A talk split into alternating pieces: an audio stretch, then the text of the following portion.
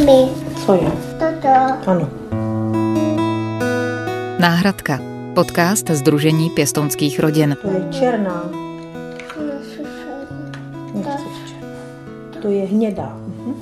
Měli jsme dvě dcery s manželem a hrozně jsme si to užívali. Potom, když odrůstali, tak jsme začali přemýšlet, že bychom si pořídili ještě dítě a pak jsme si říkali, že je plno těch dětí odložených a my už jsme si užili ty svoje, takže bychom pomohli nekému. Akorát jsme netušili, že to takové je běh na dlouhou trať a tak jsme dost dlouho čekali a pak jsme čekali, zase už jsme všetci byli nervózní, že než jsme dostali první děti, tak trvali, myslím, čtyři roky. Tak to byly takový ty docela složitý, když jsme furt se nás ty starší dcery ptali, kdy už budeme mít ty sorozence, tak to jsme říkali, že jsme mohli dřív, ale stálo to za to. Jako. V nejlepším zájmu dítěte. Na první pohled jednoduchá věc. Jak moc se jí ale daří naplnit právě v souvislosti s pěstounskou péčí? Přesně to je základní otázka dnešního dílu našeho podcastu. Odpověď hledáme nejen na návštěvě u pěstounky Heleny Kubečkové. Čtyři máme děti přijaté. Ano, Kristýnka a Evička jsou sestry. Pak, když jsme si dávali další žádost, tak jsme přemýšleli o klukovi, protože jsme trošičku měli strach. Kristýnka taková na nás byla víc zvyklá a trošku byla žádlivá, i když jsme tu měli na prázdninách třeba neteř, tak ona potom byla taková trošku zamlklá nebo chtěla víc spat blíž k nám a byl problém, keho se dřív, tak jsme si řekli, že zkusíme kluka, že to bude něco jiného a že vlastně nebude používat její hračky, její oblečení, že to nebude takový důvod k žárlivosti nebo tak jsme zkusili kluka, jsme rádi, tatínek má radost. Alex je teda sportovec, podporujeme ho v tom. Všechny naše děti všech pět zatím hraje na hudební nástroj, na to jsou teda trošku ulítla já, protože si myslím, že trošku je to fajn a že se jim to jedno nějak vrátí. Tak Alex teďka hraje na trubku, docela ho to baví, hraje fotbal, je na všechny sporty takové nadané. A takový překvapení bylo teda, když se, se Alexovi narodila sestřička a maminka se nebyla schopna starat, tak jsme ju taky vzali k nám do té naše party, že? Fialová. Je to něco jiného než ty vlastní děti, protože člověk musí víc přemýšlet, aby neřekl něco, co by je zarmoutilo, nebo aby nezvýšil hlas. Furt přemýšlí po večerech třeba na nějakou reakci toho dítěte, co má asi za sebou, nebo jestli ta moja věta nespůsobila něco, co by mu mohlo něco připomenout, tak to, to, to nás teda víc tak tížilo a doteďka teda furt přemýšlíme na tom, nebo si říkám, to nesmíš, musíš být klidnější, aby nevíš, co ty děti mají za sebou. Tak to je takový rozdíl mezi tím, že musí člověk víc přemýšlet při těch reakcích než s těma svýma dětima. Teď právě ta nejstarší dcera, přijatá, bude mít teď v únoru 22 a myslím si, že ona to neměla lehký, že se tam, nebo byli jsme upozorněni, že tam bylo nějaký týrání, takže teda opravdu jsme byli takový ty opatrní a teďka někdy slyšíme, nebo mám dojem od ní takový věty, že to potvrzuje, tak ani nechce se teda setkat se svýma rodičama, ale my jsme jich nikdy nijak nenutili a teďka jsou natolik inteligentní, že si je našli určitě na sociálních sítích nebo sestru, kontaktovali nějaký sourozence, ale říkala, že to jsou lidi, s kterými asi v celku nemají co říct, pro ně neznámí, tak to asi nechali tak zatím u ledu. Ale určitě s to sestrou a s bratrem si psali a tak člověk musí fakt být opatrnější. Vy ze strany řeknete vlastnímu dítěti třeba, jestli nebudeš poslouchat, tak si zbalíš kufry a půjdeš, ale tady toto bych si nikdy neopovážila, protože by to mohlo, třeba opravdu by je to mohlo ranit nebo něco, takže takový je to přemýšlivější, takže to učí trpělivosti trošku nás, Dítě by mělo určitě od začátku vědět, že je v pěstounské péči. Říká v souvislosti s pojmem nejlepší zájem dítěte psycholožka Irna Sobotková. Sdělit dítěti pravdu, aby dítě žilo, vyrůstalo v pravdě je nesmírně důležité. Tady bych chtěla upozornit na jednu velice zajímavou věc. Pan profesor Matíček zpočátku vyučoval a hlásal názor, že o vlastních rodičích by se měla dětem říkat jenom ta dobrá stránka. Jo, že o vlastních rodičích by se nemělo říkat nic špatného. Potom sám tento názor upřesňoval a revidoval a velmi potom trval na tom i při své pověstné laskavosti, aby ty přijaté děti vyrůstaly v celé pravdě. To znamená, aby opravdu věděli, když ten jejich rodič měl velké problémy například s alkoholem, nepracoval, měl dluhy, aby ty děti toho nebyly ušetřeny, aby věděli, že ten rodič tyto problémy měl, má, že mu byla nabídnuta pomoc, že tedy není nějaký chudák odmítnutý ostatními ale že ten způsob života, který dlouhodobě vede a vylučoval pořádnou péči o to dítě, že ten způsob života si vlastně zvolil že to byla jeho volba. To znamená eh, tu odpovědnost klást na toho biologického rodiče. Ta neznalost eh, svých kořenů určitě je, řekla bych, zátěž. Člověk by vždycky měl poznat, odkud pochází, z jakých rodičů, jaká ta původní rodina byla. Na druhou stranu, dneska se často dělá to, že ten kontakt s biologickými rodiči eh, se vlastně, řekla bych, i předepisuje, stanovuje, bez ohledu na to, zda to může dítě negativně ovlivnit, retraumatizovat, poškodit.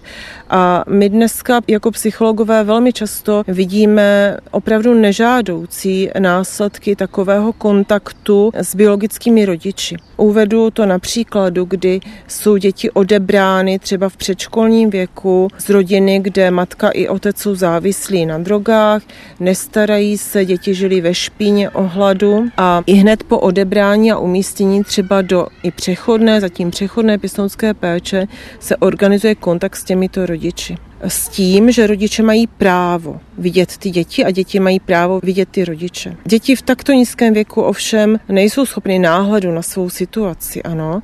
A ti rodiče tam bychom v prvé řadě měli vidět to, že neplnili svou zákonnou povinnost pečovat o děti a vystavili je velmi nepříznivým a traumatizujícím skutečnostem nebo zážitkům. Takže po psychologické stránce tam opravdu jsme proto, ať ty děti mají možnost se sklidnit, citově přilnout v nové rodině a potom, pokud je možné vůbec, formulovat, co ten kontakt s těmito rodiči přinese pozitivního pro to dítě, ty kontakty nějakým způsobem organizovat. A samozřejmě nemusí to být kontakty osobní, mohou to být nejrůznější formy jako telefonické, přes sociální sítě, zasílání fotek a podobně. Ale vždycky ten kontakt s biologickými rodiči by měl mít pro dítě jasný smysl, jasný přínos. A musíme tady rozlišovat opravdu kvalitu osobnosti těch biologických rodičů. Z jakého důvodu o ty děti nepečují.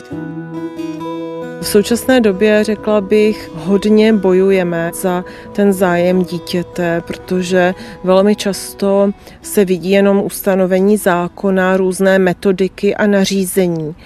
A já jako psycholog velmi často nebo psycholožka musím upozorňovat na to, že ten kontakt není v zájmu dítěte.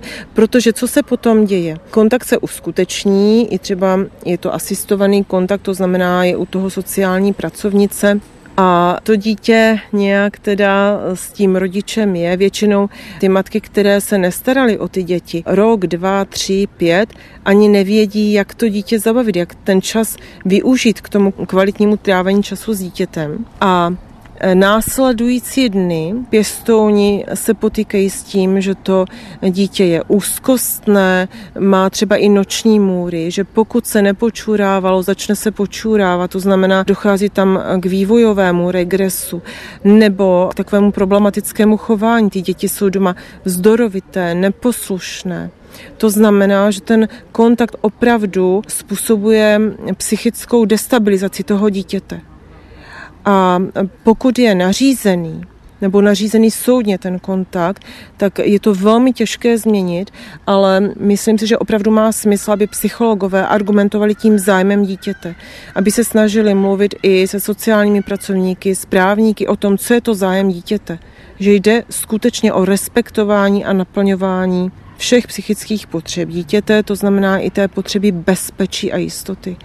A tuto potřebu bezpečí třeba to dítě nemá při tom kontaktu, protože se mu opravdu vybavují různé negativní zážitky, co s těmi rodiči zažilo. Byť na nevědomé úrovni to může probíhat. To znamená, ty děti byly traumatizované těmi okolnostmi v rodině a potom se to projevuje tím, že vypadají jako hyperaktivní děti, že mají takové jako záseky, zárazy, tomu říkáme disociace. Dneska už jsou velmi dobré odborné zdroje ohledně komplexního vývojového traumatu u dětí.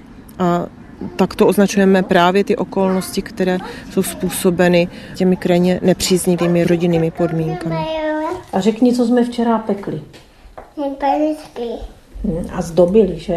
A, a Melka taky. Pak vykrajovala a zdobila perničky, že? Tak. No tak eh, starší přijatý dcery jsme měli vlastně celkem tady v tomto bez problému, ale zase myslím si, že byli zatíženi větším problémem, protože zřejmě se tam vyskytlo to týrání, takže jsme okamžitě měli zakázané styk s rodičama, soudně jsme si tady toto a nikdy se ne, nedožadovali návštěv. Tak to jsme nějak neřešili, ale zase myslím si, že ty dušičky jsou takový trochu víc bolavý, protože mají toto za sebou. Holky jsou z Krkonoš a byli jsme tam jednou někde na dovolené poblíž, co mě bylo známý z papíru. Evička byla starší už, tak jsem mi říkala, jestli nechce, že tady projíždíme vesnici, kde byla babička, že k ní jezdívala, jestli nechce. A ona teda, že v žádném případě, ať to necháme, vůbec ne, tak jsem to nechala, protože nebudeme zbytečně jim připomínat rány. Teďka Alex teda vlastně byl u maminky, myslím, do, do tří nebo do dvou let. Pak maminka ho postavila rodičům tatínka, ale vlastně tatínek ho nikdy neviděl. On se ho zřekl už, než se narodil. Oni ho chvíli měli, pak se dostal k nám, ale to udržujeme teda pořád. Jo? Jednou za měsíc třeba na víkend za něma jezdí, má je rád, jsou to vlastně prarodiče, takže to udržujeme, snažíme se. Když se nám něco nelíbí, tak já to řeknu, takže to se snažíme dodržovat a je to v pořádku. A Amelka teda, vlastně maminka ju viděla od začátku, nebo vlastně už ju nechala v porodnici, protože ju neměla kam ani odníst a do porodnice dojela zřejmě pod vlivem drog, takže vůbec jí byla hned odebraná. Ale tak se ten životem proplítá, takže když má zájem, tak jsme se domluvili, ať zavolá na Združení pěstounských rodin a že domluvíme náštěvu. Měli jsme z toho zpočátku obavy, nebo mě to takový rozladilo, protože Amelka z porodnice vlastně odjela k pěstounce na přechodnou dobu. My jsme se pak o ní odovzvěděli a než to teda vyřešilo se soudně, tak jsme za něho jezdili, myslím, čtyři měsíce k té pěstounce na přechodnou dobu. A ona teda dvakrát týdně jezdila za to maminko do Brna na náštěvy. Jo? A maminka tam třeba z 20 pětkrát dojela. Ona tam jela dvacetkrát a maminka se dostavila jenom pětkrát, což já jsem říkala, že nikdy bych tak neabsolvovala, protože s miminkem, vlakem, jo, a takový, určitě bych to nedělala. Buď, tam, buď to chceme a domluvíme se na tém, a ne, že se domluvíme a paní nepřijela. Teďka jezdíme, teda když chce, tak se jdeme podívat do združení, všechno za dohledu chci a tam je to tak jako zatím v pořádku, zatím s tím nemáme problémy. Trošičku asi si říkám, ona úplně ne, nechce vidět Alexe, Alex taky nechce, tak si říkám někdy, že by ho to mohlo mrzet, ale zatím se k tomu nijak nevyjádřil. Řekla jsem, chceš vidět mamku? Ani ne, tak to necháváme tak. Ona taky se po něm neptá, jezdí jenom za Amelko, takže zatím vykonáváme návštěvy takový, ale je to třeba jednou za rok, kdy si tak vzpomene asi ty oblasti z mého pohledu jsou určitě dvě. Jednak to jsou ty osobní potřeby, osoby pečující, jako je jeho zdraví, jeho uznání v okolí, z jeho rodiny, z okolí, kde bydlí, jo, s lidmi, se kterými se setkává. A dále potom to je další okruh právě ze strany té společnosti.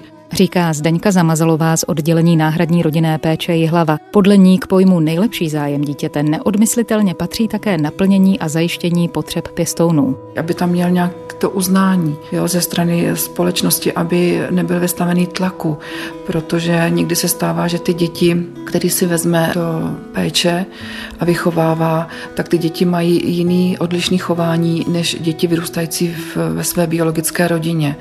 Jo, někdy se tomu vlastně náhradnímu rodičovství říká i terapeutické rodičovství, kdy vlastně musí zvládnout nad rámec běžné výchovy i věci, kdy se to dítě projevuje vlastně jako následkem těch traumatických zážitků, které si ty děti prožily ještě předtím, než se dostali do pěstounské péče. Tady právě bych ráda, aby pěstouni měli opravdu možnost, možnost se s důvěrou obrátit na svého pracovníka, kterého doprovází, anebo který má na starosti vlastně záležitosti svěřeného dítěte, aby opravdu tam eh, otevřeně komunikovali s důvěrou, aby opravdu se jednalo v zájmu dítěte. Eh, někdy opravdu ta původní rodina pro dítě může být i jako traumatizující, nebezpečná, můžou se tam znovu vyvolávat ty traumatické zážitky, které, které byly a proto je potřeba opravdu to všecko řádně vyhodnotit, zda vůbec má dojít ke kontaktu s biologickou rodinou. Jo, někdy to dítě samo se nechce, nechce setkávat osobně. Jo, někdy opravdu třeba stačí zmínka, dopis nebo obrázek. Prostě volit takovou formu, aby byla pro to dítě bezpečná. Rozhodně nejsem zastáncem toho, aby se ty dítě s biologickou rodinou setkávaly za každou cenu. Někdy je opravdu potřeba ochránit to dítě a zároveň eh, dát podporu i té osobě pečující, eh, té pěstonské rodině, aby opravdu se věnovali péče o dítě a nemuseli řešit nějaké ehm, někdy opravdu hodně náročné situace s biologickou rodinou. Tady právě by měli spolupracovat jak orgán sociálně právní ochrany dítěte, tak doprovázející organizace pěstonské rodiny, pěstouni, aby tam opravdu četli v dítěti jeho potřeby, aby opravdu i ty zdravotní projevy toho dítěte, aby opravdu reagovali na to, jak se dítě chová a předešli tomu, aby nedošlo znovu k nějakému traumatickému zážitku. Když se zapomíná na naplnění potřeb pěstounů, pak tam vnímám e, i velká rizika, že pěstoun potom má pocit takové marnosti, že to, co dělá v zájmu toho svěřeného dítěte, že není dostatečně pochopeno okolím a dostatečně ohodnoceno, není, není jako uznán a naopak se setkává s tím, že to okolí mu dává najevo, že tu péči o to dítě nezvládá. Opravdu si myslím, že to je jedno z těch, z těch rizik, kdy nejsou dostatečně ubezpečeni ty pěstouni, že to dělají dobře. Všichni zainteresovaní pracovníci by měli pracovat na partnerské úrovni, ať je to sociální pracovní dítěte, doprovázející pracovník a především pěstoun, aby pěstoun byl respektovaný a aby vlastně mohl sdělovat projevy dítěte všem a zájemně potom se domlouvat, jak zabezpečit vlastně, vlastně to dítě. Umím balíky. Ale umíš. To. Jsi veliká, zdobila sperničky, tak umíš i balíky. No, umím balíky, mami. Já si myslím, že by to měl být on a je to on. Přesně tak to je. My denodenně vidíme ty děti, vidíme, jaký mají bolístky, víme, co je asi zatěžuje v té hlavičce. Takže určitě nějaké věci, co zdravotně může ohrozit, nebo takový řečí. Ono opravdu ty děti vykolejí věta nějaká. Takže si myslím, že měly by se nastavit tady ty hranice.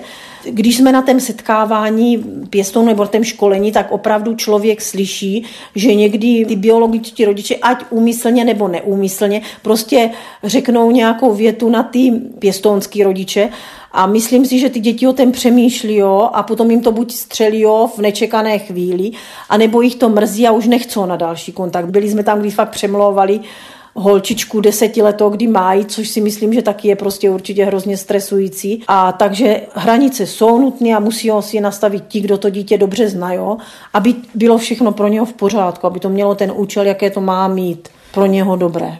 To by se mělo přemýšlet o tom a možná by o tom ty děti měly rozhodovat dřív. On někdo řekne, oni, so, oni tomu nerozumí, ale oni dobře ví, co jim dělá dobře nebo nedělá dobře. Myslím si, že jo. Ty děti právě tady na ten upřímný vztah jsou úplně nejlíp, kdo to odhadnou, kdo to myslí dobře nebo ne. No, já nevím, jako moja zkušenost je, já vnímám děti úplně stejně. Všichni kolem říkají, že to nejde, já nevím, jestli to nejde, já neumím změřit sílu své lásky k tému, k tému nebo k tému. Všechny měli různé představení, přehrávky, u všech mě slze tekly prohodem, všechny děti prošly diskotéky, kdy fakt člověk od eh, půlnoci do tří, než volají o tatínkovi, ať pro ně dojede, nespí, jo, takže zatím jsem to prožívala teďka všechno úplně stejně, takže ten rozdíl, tu míru toho nevím. Asi by mě hrozně vadilo, kdyby nás ty děti fakt třeba ve 20 opustili, nepřijeli, ale byla by to jejich volba. Jo? Takže bychom se měli všetci snažit tady ty, v zájmu tady ten, všechno jim přizpůsobit normálně, nevystrkovat jim furt ty si z pěstonské rodiny a myslím si, že by měli udělat takovou i snad dřívější volbu těch dětí na tady to setkávání s těma rodičema, protože oni stejně, když budou chtět, si je najdou, až budou jejich čas, kdy to bude. Že teďka, jak to řekne se soudně, nebo musíme a biologičtí rodiče jsou na prvním místě. Určitě ne, to není o těch slovech biologičtí, ne, to je o tom, když máš teplotu, kdo ti dává obvaze, když zvracíš, když se počuráš, pokakáš, to, to je všechno. Ty děcka ví, jaké mají, když mají bolístku. Já tady těm, těm větám, jakože biologické rodič má přednost před pěstounským rodičem, vždycky mě spíš přišli úplně absurdní, protože ty děti fakt potom vás chytnou kolem krku, když je něco bolí, to si myslím, že je to důležitý. V právních předpisech se pojem zájem dítěte začal objevovat uh, už uh, někdy na začátku 20. století, typicky v situacích, kdy se mělo rozhodovat o nějakých věcech týkajících dítěte. Například o tom, kdo bude o dítě pečovat, když se vztah rodičů rozpadl. Ale ten pojem nejlepší zájem dítěte s tady tímhle superlativem, tak ten máme od roku 1989 v úmluvě o právě dítěte a od té doby hovoříme o tady tomto principu jako nějakém základním vodítku toho, co stát, a nejenom stát, ale i třeba rodiče, mají při rozhodování o dítěti zohlednit. Říká právník Martin Kornel, advokát ve společnosti Frank Bolt Advokáti a také odborný asistent právnické fakulty Masarykovy univerzity. Definici vlastně jsme velmi dlouho žádnou neměli. Je to neurčitý pojem, každý si v běžném životě umí představit, že může mít eh, člověk různý názor na to, co je v zájmu toho, kterého dítěte. A to začalo přinášet problémy. Právě tady ta nějaká nejistota a nejasnost tohohle principu. A proto se nejen v českém právním řádu, ale i v řadě jiných zahraničních právních řádech začala objevovat snaha nabídnout nějaká vodítka, jak ten nejlepší zájem dítěte zjistit. Dá se říct, že Tady ta snaha asi vyvrcholila obecným komentářem výboru pro práva dítěte u OSN, který dal nějaká jasnější kritéria, jak vlastně ten nejlepší zájem dítěte zjišťovat, když jste soud, když jste rodič. A v něm jsou tyto body. Má být eh, zohledněn názor dítěte, má být zohledněno, jestli je dítě zranitelné, například handicapované a podobně. Má být zajištěno, aby dítě mělo co nejvyšší možnou dosažitelnou úroveň zdravotní péče. Má být zohledňováno právo na vzdělání toho dítěte. No a potom také, aby dítěti byla jako poskytnuta, řekněme, identita nebo zajištěného identita. To znamená, hledáme třeba v situacích, kdy je otázka, kdo má být právním rodičem, určování, popírání rodičovství, tak eh, zajištění nějakého sociálního rodičovství, například o jeho ochrany, někdy i na úkor třeba genetického rodičovství. Prostě to, co známe, že pokud rodič třeba dlouho o dítě pečuje a dítě ho za rodiče považuje, tak už potom nemůže třeba někdo, biologickým rodičem, se domáhat nějaké, nějakých svých práv po, po delší době.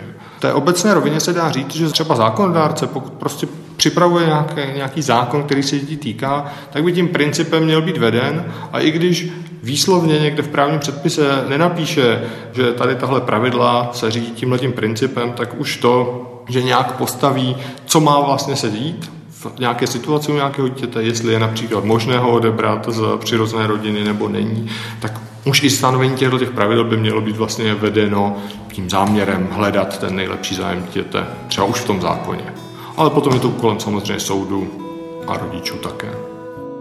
Dá se říct, že takovým zlomovým momentem je asi 19. století. Být samozřejmě postavení dítěte v 19. století bylo diametrálně odlišné než je teď, ale to je nějaký začátek, to je nějaký počátek toho, kdy dítě začalo být právem, společností a státem vnímáno jako nějaký zranitelný subjekt, který si zaslouží nějakou větší ochranu.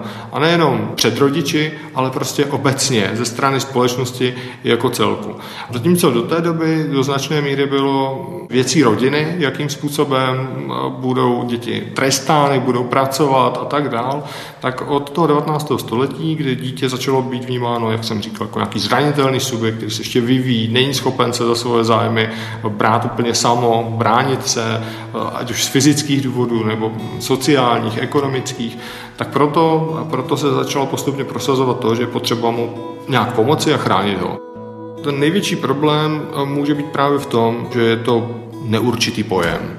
Každý si může pod tím, co je v nejlepším zájmu představovat trochu něco jiného. A hledat teda objektivní pravdu je prostě složité. Je to složité pro soud, je to složité pro rodiče.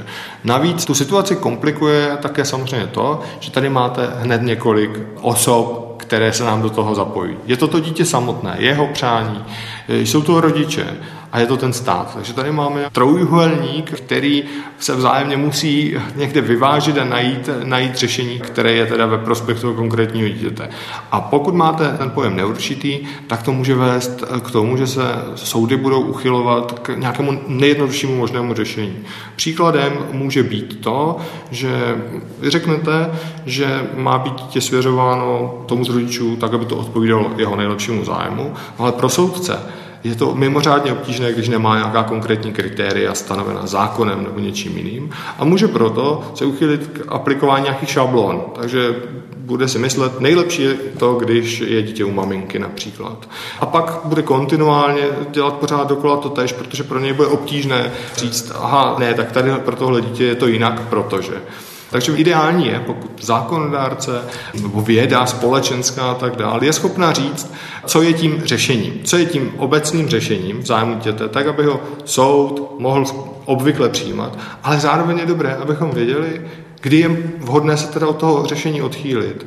Třeba v americké literatuře je jasně prokázaný, že právě když to kritérium bylo takhle jednoduše postavené na zájem dítěte, tak to vedlo přesně k tomu, že eh, se sklouzlo k šablonovitému rozhodování pořád jedním a tím samým způsobem. A vlastně teprve po té, co společenské vědy třeba prokázal, že oba, oba rodiče jsou důležití pro to dítě, že není, není ideální, aby dítě bylo svěřováno fakt jenom jednomu rodiči, tak se postupně a pomalu ta praxe začala měnit pod tlakem, řekněme, vnějším a ne toho práva samotného. Tady máme pejska, bydlí s náma tady pořád, to je Hugo. Ano, ty tady taky bydlíš. A na dvoře se jmenuje jak náš? Na dvoře máme Foxteriera, ten se jmenuje... Bada. Bada. A kočičku moju. Máme dvě kočičky a jedna se jmenuje... Dia. Dvě. A jak se jedna jmenuje? Nevím. Agnes a druhá je Sirinka. Sirinka, no. A kajtky. Tudík. Tudlíka. Máme... No, neuměla jsem si to představit. Napřed, napřed jsem se hrozně těšila, že někomu pomůžeme. Samozřejmě, když chodíte na ty přípravy a to, tak zjišťujete, že to asi úplně jednoduchý není. Ale potom teda, jak jsme začali, a takové ten úsměv a takový to lehnutí, pochování, to je úplně v nezaplacení a určitě to stojí za to. Já říkám, že máme bez problémů všechno, Samozřejmě, že problémy máme, všude jsou problémy, více musíme učit nebo něco, ale ne, není to nic tak významného, že by v nás díl přetrvalo. Jako vždycky to za chvíli vyprší a takové ten úsměv eh, to všechno vynahradí, nebo já mám hrozně radost, teda říkám, když ty starší děti, do, když tady jsou, sedí v obyváku a zapojují se do všechního hovoru, to je taková odměna a stojí to za to. Jako všechno to trápení, i když říkám, my jsme ho neměli moc. Nebyly tady ty kontakty, člověk zjistil, co jsou takový bolavý místa těch dětí, tak se jich snažil vyhnout nebo opatrně kolem nich chodil. Ale teď zrovna tento týden jsme dostali zase jednu takovou výtku od starší dcery, že jsou hodnější. Já říkám, no tak zaprvé ona je menší, ale dovoluješ víc. A to říkám, to je ale asi úplně stejný, protože starší dcery to říkali, my jsme měli mobil v 15, ty už ho měli v 8, takže to je spíš toho dobu, ale taky jsem říkala, mamko, ty jsi vyměkla, říká, to my už bychom určitě dostali na prdel. A Melce se furt vysvětuje. Alex se může dívat na televizu do devíti a my jsme museli chodit spát už o půl deváté. Tak, už tak říkali vždycky, ty už jsi vyměkla. Tak jestli je to pravda, nebo jestli se posunula ta doba. Můžu vám nabídnout kávu, dáte si kávu? Ráda, ráda. To pají, mami. Ano, pálí to, musíme počkat, jak bude pískat voda, uděláme si kávu.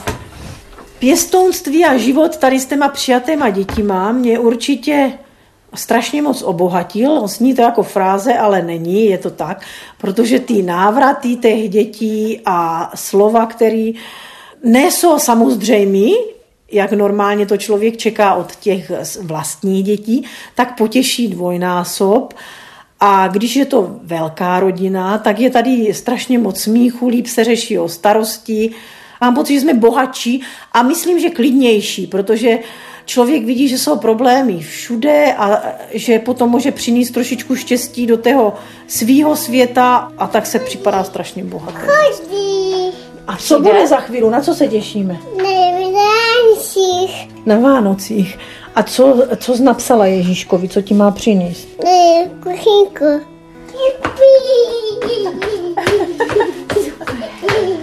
Jupi, těšíme se na Vánoce. A zaspívej, co už trénujeme pro Náhradka. Podcast Združení pěstonských rodin. V roce 2021 vznikl za finanční podpory Ministerstva práce a sociálních věcí z Národního dotačního titulu Rodina. Připravila Karolína Antlová, zvuk Jarda Topinka, námět Julia Prejzová, hudba Petra Bohemy. Mami, mami, mami, mami, mami, mami.